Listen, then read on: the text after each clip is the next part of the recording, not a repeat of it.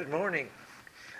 This uh, talk entitled Fowls of the Air is part of a series, The Lord Jesus is Coming Again, available under Foy Fellowship on iTunes Store. This was uploaded some time ago now. However, it is still very relevant to our recent talks when we see how the world events are heading towards a one world government and a one world religion. We see chaos everywhere. In the presidential elections in the USA, where people are presented with a choice of two extremely unpopular candidates. The referendum in the UK seems to have caused more problems than it envisaged, and yet another Scottish independent referendum seems a likely possibility. There appears to be no one anywhere with any positive answers to most problems. The financial worlds are in turmoil, and our banks still do not inspire confidence. The world of sport is just one big scandal of drugs, duplicity, and greed. Our National Health Service appears to be constantly running out of ideas and money. Wars continue across many continents and the resultant refugee and displaced persons mess grows bigger every day. People are worried, concerned, befuddled, and perplexed. Our churches are no help either. I see that the Archbishop of Canterbury is part of some panel whose task is to agree a permanent date for Easter a problem which will apparently take five or more years to solve. Talk about moving the deck chairs on the deck of the Titanic. It's unbelievable. And meanwhile, the congregations shrink. A majority of our youth have no real faith or belief in a God who sent his Son to die for them. Meanwhile, what of the future?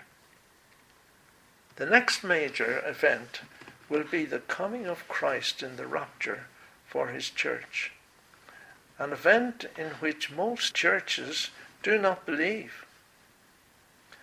Following this event will be the Great Tribulation, the reign of the Antichrist and his associate, the false prophet. Read about it mainly in the books of Revelation and Daniel. But here again, churches do not believe the book of Revelation. Here is what Rowan Williams, previous Archbishop of Canterbury, wrote about Revelation in his book, Open to Judgment.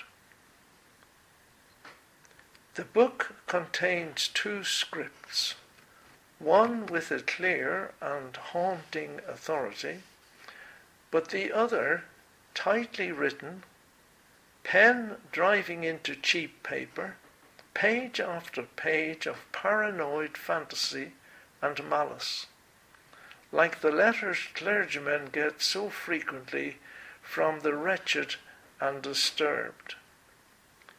Perhaps as we read the revelation of John, we should let its ugly and deceased elements speak to us in this way. The very disorder, the madness and vengefulness of certain passages can help us to hear more clearly the depth and authority of others.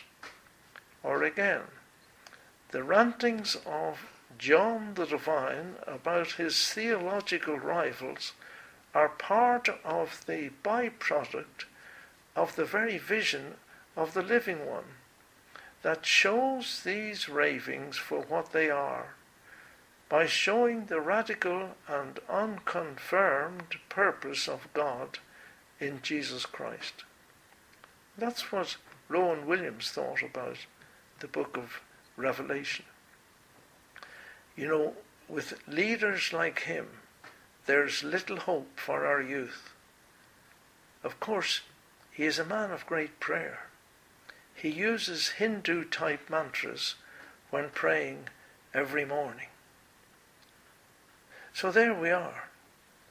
I trust that this talk, The Fowls of the Air, will be a help to you. And thank you again for listening.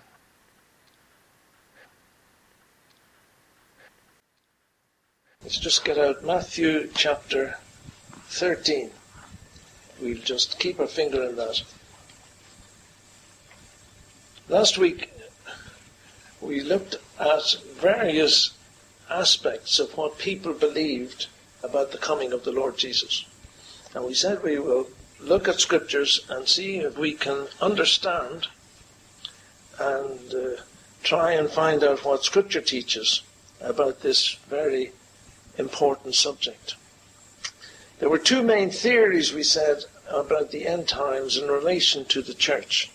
That the gospel would spread and spread throughout the world, or that the gospel would become corrupted, that error would creep in, and that those remaining true to God's word would in fact be few in number. And we're going to look at four parables in Matthew chapter 13. A parable when we were kids, we were always told a parable was an earthly story with a heavenly meaning. And I suppose that's as good uh, an explanation, perhaps, as any. It comes from para, which means beside. We have paramilitary, the, those that worked alongside the military. We have paramedics. We have people who work alongside the medical profession. And so we have parable, the, the, the other part of it is B-O-L-E, which means to throw. So a parable is something which is thrown down alongside an illustration or a story to illustrate that story. It's put down alongside some truth and it helps the people to understand the truth that has been given.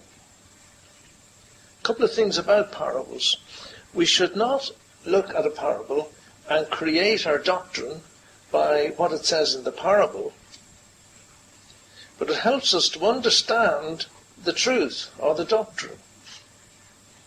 It illustrates the doctrine. But we shouldn't go to a parable and then try and illustrate the truth by what the parable says. We should go to the truth and see how that parable illustrates the truth. You understand what I mean? we shouldn't twist the parable to fit in to what we believe is the doctrine. We should, the, the parable should naturally illustrate all that doctrine. I also believe that all aspects of a parable must be applicable. If the parable does not fit in with the truth it illustrates, then it is our interpretation of that truth which is wrong and not the parable. You understand? We must accept what the parable says, but it must illustrate totally the truth. I, do, I don't believe that our Lord just made up a story or parable, part of which suited his point that he was trying to illustrate, and the other part of the parable was just something which he just added on for the sake of the story. We have a thing stuck in the back of my Bible. Some of you may have heard it saying before. Interpret that portion of Scripture which is obscure by that which is clear. If you have a bit of Scripture which you don't understand, go to some part of the Bible that that bit is clearer and interpret the obscure bit by the bit that is totally clear. We go to the passage that we're looking at, then we go to the immediate context of that passage within the, the chapter, and then within the book, and then within the same writer to see what he says about the subject, and then go and look, see what the, the New Testament or the Old Testament says about it, and then go to the other Testament and see what it says about it. Work your way out of the uh, problem that you find difficult, or the subject you find difficult, but always take it in context to what was being said. I want to look briefly at these parables, and not really to expound the parables, if I could, uh, or not, but in relation to the end times that we're going to look at. Things that are that things are going to get better in relation to the doctrine and the purity of the church. Now we've had nearly 2,000 years since the church was formed. And we have to look at these parables to see if either of the propositions which we're thinking about fit in to the theories. And so we read chapter 13 of Matthew. The same day Jesus went out of the house and sat by the seaside, and great multitudes were gathered together unto him, so that he went into a ship and sat, and the whole multitude stood on the shore. And he spake many things unto them in parables. Behold, a sower went forth to sow. And when he sowed, some seeds fell by the wayside, and the fowls came and devoured them up. Some fell upon stony places where they had not much earth, and forthwith they sprung up, because they had no deepness of earth. And when the sun was up, they were scorched, and because they had no root, they withered away. And some fell among thorns, and the thorns sprung up and choked them. But other fell into good ground, and brought forth fruit, some a hundred, some sixtyfold, some thirtyfold. Who has ears to hear, let him hear. Now we'll go to verse 18. Hear ye therefore the parable of the sower, Jesus speaking to his disciples. When anyone heareth the word of the kingdom, and understandeth it not, then cometh the wicked one, and catcheth away that which was sown in his heart. This is he which receives seed by the wayside. But he that received the seed into stony places, the same is he that heareth the word, and anon with joy receiveth it. Yet hath he not root in himself, but dureth for a while. But when tribulation or persecution ariseth because of the word, by and by he is offended. He also that received seed among the thorns is he that heareth the word, and the care of this world and the deceitfulness of riches choke the word, and he becometh unfruitful. But he that received seed into the good ground is he that heareth the word, and understandeth it, which also beareth fruit, and bringeth forth some an hundredfold, some sixty, and some thirty. Another parable put he forth unto them, saying, The kingdom of heaven is likened unto a man which sowed good seed in his field. But while men slept, his enemy came and sowed tares among the wheat, and went his way. But when the blade was sprung up and brought forth fruit, then appeared the tares also.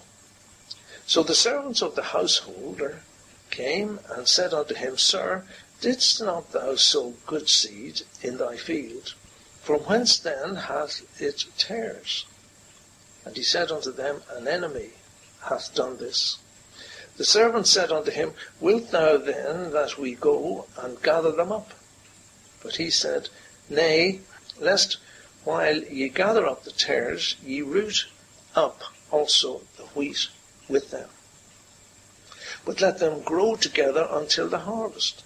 And in the time of harvest I will say to the reapers, gather ye together first the tares, and bind them in bundles, and to burn them, but gather the wheat into my barn. Another parable put he forth unto them, saying, The kingdom of heaven is like a grain of mustard seed, which a man took and sowed in his field, which indeed is the least of all seeds, but when it is grown, it is the greatest among herbs, and becometh a tree, so that the birds of the air come and lodge in the branches thereof. Another parable spake he unto them, The kingdom of heaven is like unto leaven, which a woman took and hid in three measures of meal, till the whole was leavened. Going to verse 37, he explains the parable of the tares. He that soweth the good seed is the Son of Man. The field is the world. The good seed are the children of the kingdom, but the tares are the children of the wicked one. The enemy that sowed them is the devil. The harvest is the end of the world, of the age, and the reapers are the angels. And that's enough. We won't read any more for the moment. You know, we have here the parable of the sower. We're all familiar with the parable of the sower. And we look at the explanation that Jesus gives, because we know the story of the parable of the sower. Jesus, in this passage here, he doesn't mention who the sower is. The seed is sown in various places. You'll see that it's sown on the wayside, on the thorny ground, on the good ground, and so on. And you notice that it says each type of person is recognized in this. It says in, uh, in verse 19, When one heareth the word of the kingdom and understandeth it not, then cometh the wicked one and catcheth away that which was sown in his heart. This is he. This is he the seed is placed in various parts of the kingdom of heaven.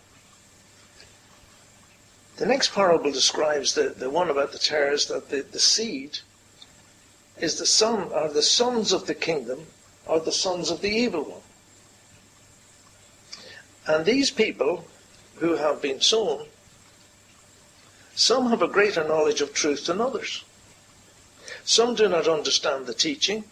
Some have, are shallow in their beliefs, others are materialistic, while others are fruitful and zealous for the truth. Now, someday we look at all these parables perhaps, but that'll be a whole exercise in itself. But particularly I want to see what happened to the seed that fell by the wayside. What happened to the seed that fell by the wayside? When Jesus gave the, the story the parable itself, he says, When he sowed, some seeds fell by the wayside, and the fowls came and devoured them up. In verse 19, he tells us who these fowls of the air are. When one heareth the word of the kingdom and understandeth it not, then cometh the wicked one and catcheth away that which was sown in his heart. This is he which receives seed by the wayside. So the fowls of the air that came and plucked away the seed, it says here quite clearly, then cometh the wicked one. So, what do we have? The fowls of the air equate or match up with the wicked one. We will see the importance of this in a moment. It's also worth noting, actually, in that parable, that only 25% of the seed was successful, 75% of it wasn't, and of that 25%, only uh, a third produced seed which was fruit which was a hundredfold that wasn't the prolific spread of goodness that some would like to think is going to happen. Now, before we go any further you'll notice that Jesus, when he starts these parables, he says, The kingdom of heaven is like unto. The kingdom of heaven is like unto. What is the kingdom of heaven? The kingdom of heaven is not the church. If we start equating all these parables to refer to the church, we end up with some strange doctrines. The kingdom of heaven is probably easiest explained as the sphere, the area where the gospel has been presented. Christendom. The scene of the confession of Christ. Whether it's true or false, but where the gospel has been presented and where Christ has been professed and confessed, whether true or false, not believers only, but all who outwardly profess Christ's name. Christendom, I suppose, is the easiest explanation. Let's look at qu- quickly just at the parable of the tares. It's interesting that in the world, true sons of the kingdom will be side by side with the sons of the wicked one until the end of the age. There will always be that admixture in the, in the world of the true and the false. It doesn't say that the, the good seed took over. There was a gradual increase until they were in the majority and the tares were in the minority. You know, from an agricultural point of view, that's that's very true as well. We don't when we go into a field with a lot of weeds, it's usually the weeds take over and the, the good seed is choked. But let's go on to the mustard seed. These are the two which I want to just major on a little bit. The mustard seed. The kingdom of heaven is like to a grain of mustard seed which a man took and sowed in his field, which indeed is the least of all seeds, but when it is grown, it is the greatest among herbs, and becometh a tree, so that the birds of the air come and lodge in its branches. Now, as I said, people have different explanations of these parables, and they have them to suit their theories. Gill is a, a commentator who wrote many years ago, but he's accepted very much by people today. And here's what his explanation of the parable of the mustard seed is. I'll give you his explanation first. He says, It waxed and grew to a great tree. Here's what he says which may design the spread of the gospel in the world, the flourishing state of the Church of Christ, and the growth of grace in the hearts of believers. This seed, which was the smallest seed, grew into something which was massive. And he says that represents the spread of the gospel throughout the world. Now remember what Jesus said about the fowls of the air. Jesus said the fowl of the air was the wicked one who came and snatched the seed from the wayside. And this parable follows on almost immediately from what Jesus had given as the explanation of the first parable. So what explanation Jesus gave of the fowls of the air should automatically carry on to the next parable. No. Gill says this is what is meant. And he says, and the fowls of the air lodged in its branches. The fowl of the air, not Satan, and his principalities and powers, which devour the seed sown by the wayside, nor the angels of heaven, but he says the explanation is it's rather gracious men on earth who sit under the shadow of a gospel ministry with great delight and make their nests and take up residence in gospel churches.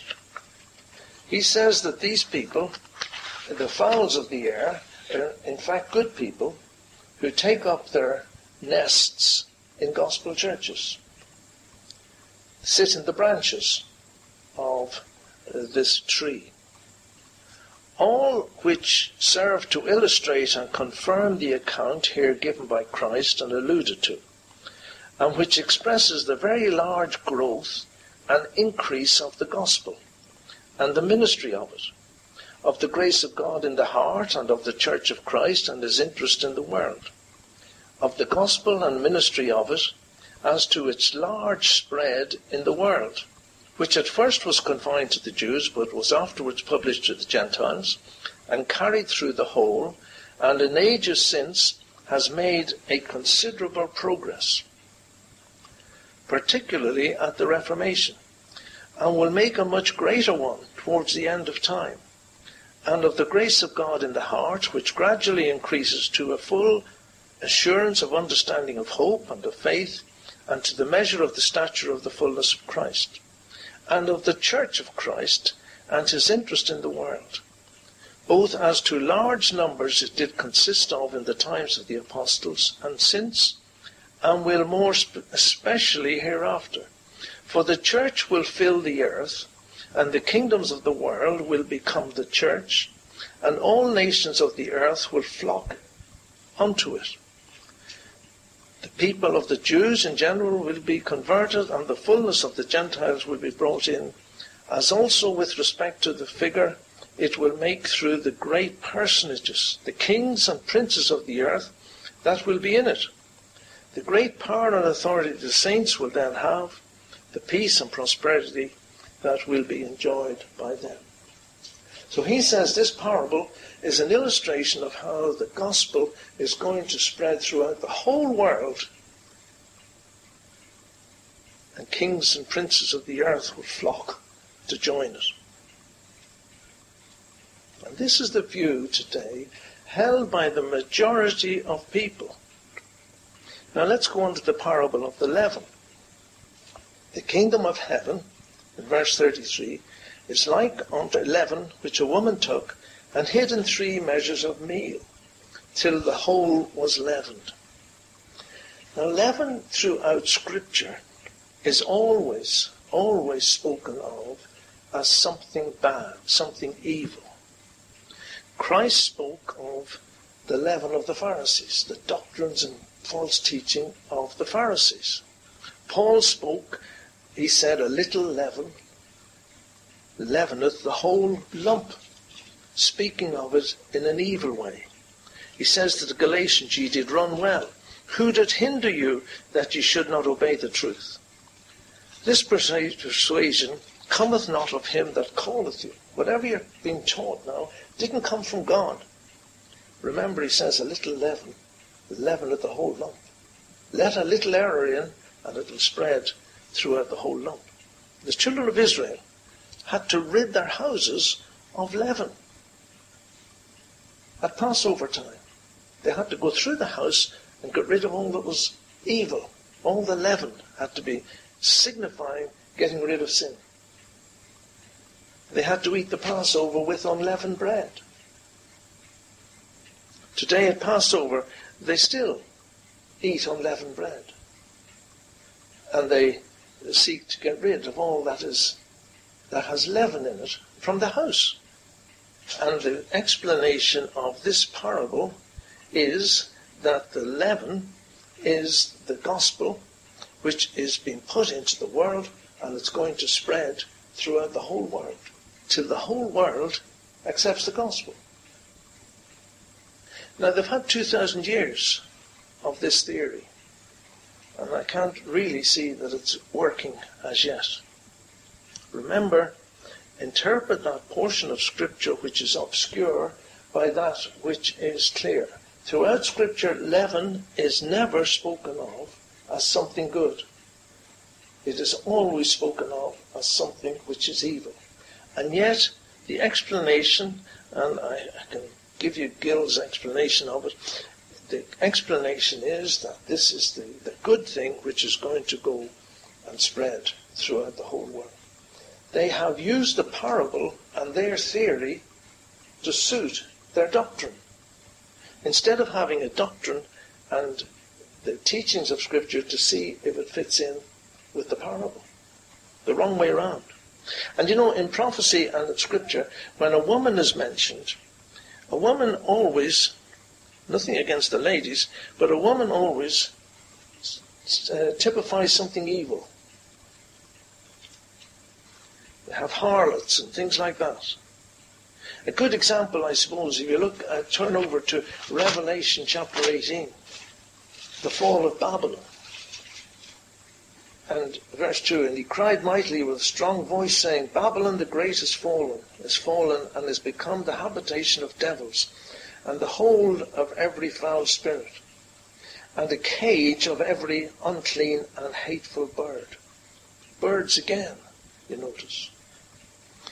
For all nations have drunk of the wine of the wrath of her fornication, and the kings of the earth have committed fornication with her, and the merchants of the earth are waxed rich through the abundance of her delicacies. And I heard another voice from heaven saying, Come out of her, my people, that ye be not partakers of her sins, and that ye receive not of her plagues. And it goes on to describe this harlot. And the description most people will accept fits so completely, even the colours, what the Catholic Church is today. It's the harlot, a woman, a falsehood. The description most would accept speaks of the Church of Rome with all its political ramifications and how the nations have bowed down to her control. And how she has the blood of the martyrs on her hands. Now let's look, that's the school of thought. They believe that this gospel is going to spread all over and people are going to flock to rest a nest in its branches. This is the trouble when we mix the teaching of the kingdom of heaven as being the church as distinct from Christendom. What did our Lord teach about? Let's look at the other school of thought that says that the, the church is going to be something which is small and yet significant. What did our Lord teach? Matthew 7, go back a few chapters in Matthew. Matthew 7 and verse 13. Enter ye in at the strait gate. For wide is the gate, and broad is the way that leadeth to destruction, and many there be which go in thereat. Because strait is the gate, and narrow is the way which leadeth unto life, and few there be that find it. Throughout the New Testament, we have many warnings of impending heresy and false teachers arising in the church and throughout Christendom. 2 Peter 2, I'll read these. As there were false prophets also among the people, even as there shall be false teachers among you, who privily shall bring in damnable heresies, even denying the Lord that bought them, and bring unto themselves swift destruction. And many shall follow their pernicious ways, by reason of whom the way of truth shall be evil spoken of. We see that. All the people that claim to be Christian and following Christ, the way of God is evil spoken of because of these hypocrites and false teachers.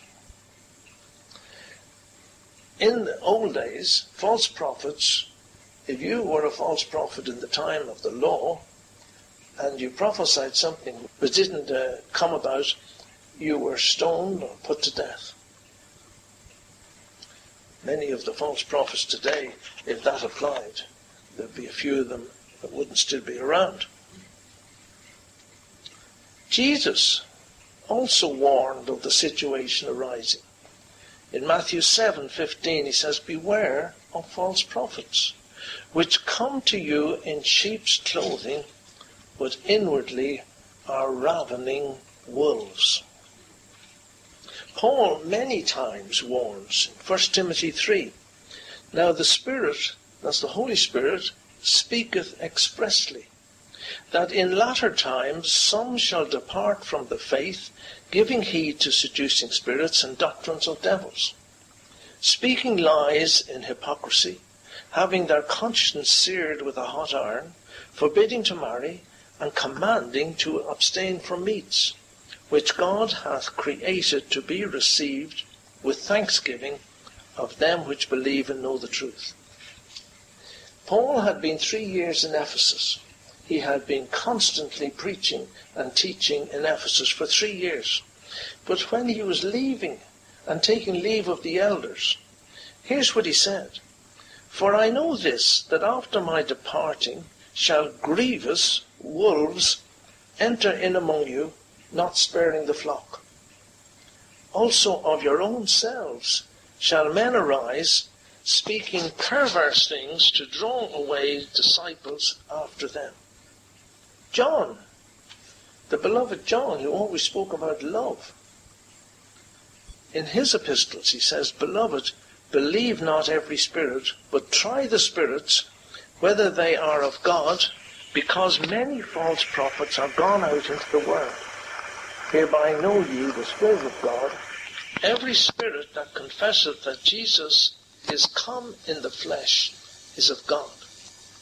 For many deceivers are entered into the world who confess not that Jesus Christ is come in the flesh. This is a deceiver. John goes on to say, If there come unto you and bring not this doctrine, receive him not into your house, neither bid him Godspeed, for he that biddeth him Godspeed is partaker of his evil deeds. But John who, who spoke so much about love, he is very hard on people who teach doctrines which are not in accordance with God. Little children, it is the last time, and as ye have heard that Antichrist shall come, even now there are many Antichrists, whereby we know that this is the last time. Jude says, I have been obliged to write to you, exhorting you to contend earnestly for the faith once delivered to the saints. For certain men have got in unnoticed. They who are of old were marked out beforehand to this sentence, ungodly persons, turning the grace of our God into dissoluteness, and denying our only Master and Lord Jesus. So the writers, the writers in the Testament, you could say, oh well, Paul said that, or they all say the same thing that there will be false teachers entering in to the church. And really, a lot of us would believe that this actually has happened. The birds of the air resting in the branches of the mustard seed. The leaven is spreading throughout the good meal. It's happening. The number of false teachers multiply daily we have these prosperity preachers that we know about, Benny Hinn and Copeland, but then we also see men like Billy Graham, once accepted by many, but now showing up in true ecumenical colours. You know, in a recent radio interview, Billy Graham said he was unsure of his salvation, but he was sure that the Pope would go to heaven. And yet he said he was unsure of his own salvation. Men who seemed kosher a few years ago now seem to accept doctrines which are contrary to the plain teaching of Scripture. They preach damnable heresies, many of them. And you know, it won't be popular if you say this kind of thing.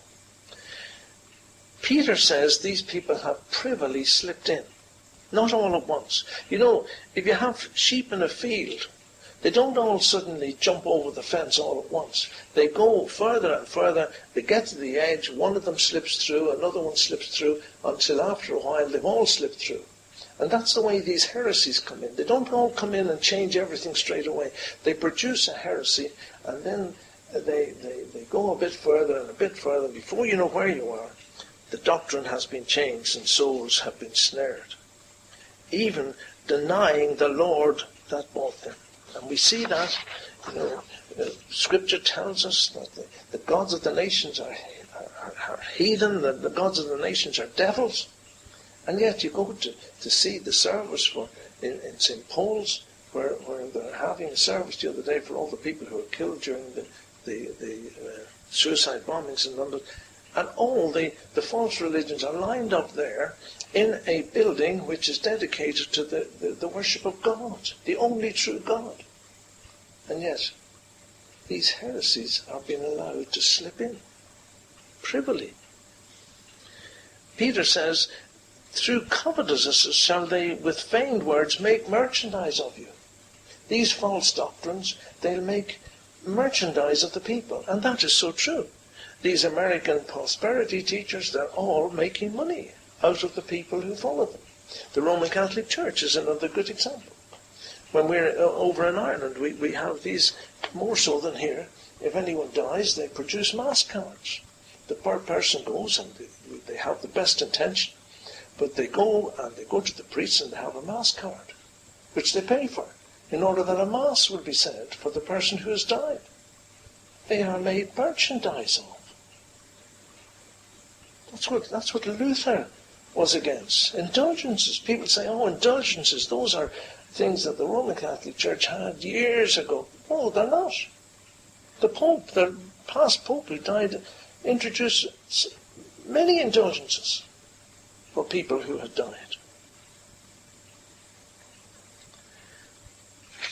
Jesus said, and here's a very interesting thing Jesus said. He said, Nevertheless, when the Son of Man cometh, when the Son of Man comes again, shall he find faith on the earth? Will, he, will there be people who will still have faith? That was his answer. And Paul, writing in Thessalonians, he says, Let no man deceive you by any means, for that day shall not come, except there come a falling away first. It's prophesied before the man of sin is revealed, the son of perdition, there shall be a falling away first. You know, when Paul was leaving Ephesus,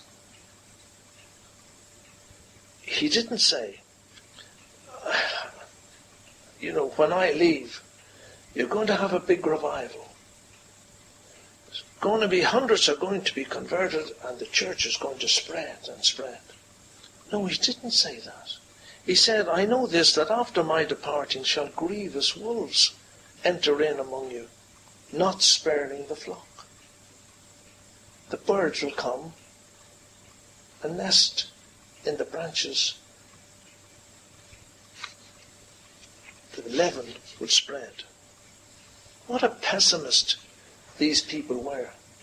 Always talking about the church going to be infested by false doctrines. Jude, Paul, uh, John, uh, the Lord Jesus himself, all prophesying that evil was going to spread in the church and that we had to be on our guard. And these weren't just the ideas of men. All scripture is given by inspiration of God. These men were inspired to write and to warn us of the situation that was going to come about. All scripture is given by inspiration of God and is profitable for doctrine that the man of God may be perfect, truly furnished unto all good works. These men, in writing these pessimistic predictions, were in fact writing under the guidance of the Holy Spirit. Can you imagine any modern evangelist giving out this type of pessimistic publicity before he starts his crusades? Listen, I'm finished. A word of comfort. in the words of our Saviour. Luke 12. I have it all written down, so I'll read it. And he said unto his disciples, the Lord Jesus, Therefore I say unto you, Take no thought for your life, what ye shall eat, neither for the body what ye shall put on. The life is more than meat, and the body is more than raiment. Consider the ravens, for they neither sow nor reap, which neither have storehouse nor barn, but God feedeth them. How much more are ye better than the fowls? And which of you, with taking thought, can add to his stature one cubit? If ye then be not able to do that thing which is least, why take ye thought for the rest? Consider the lilies how they grow. They toil not, they spin not. And yet I say unto you that Solomon in all his glory was not arrayed like one of these. If so God so clothed the grass, which is today in the field and tomorrow is cast into the oven, how much more will he clothe you, O ye of little faith? And seek not ye that what ye shall eat, or what ye shall drink, neither be ye of doubtful mind. For all these things do the nations of the world seek after. And your Father knoweth that ye have need of these things. But rather seek ye the kingdom of God, and all these things shall be added unto you. Fear not, little flock. That's what Jesus said. Fear not, little flock. For it is your Father's good pleasure to give you the kingdom. Sell that ye have and give alms. Provide yourselves bags which wax not old, a treasure in the heavens that faileth not, where no thief approacheth, neither moth corrupteth. For where your treasure is, there will your heart be also. Let your loins be girded and your lights burning. Fear not, little flock.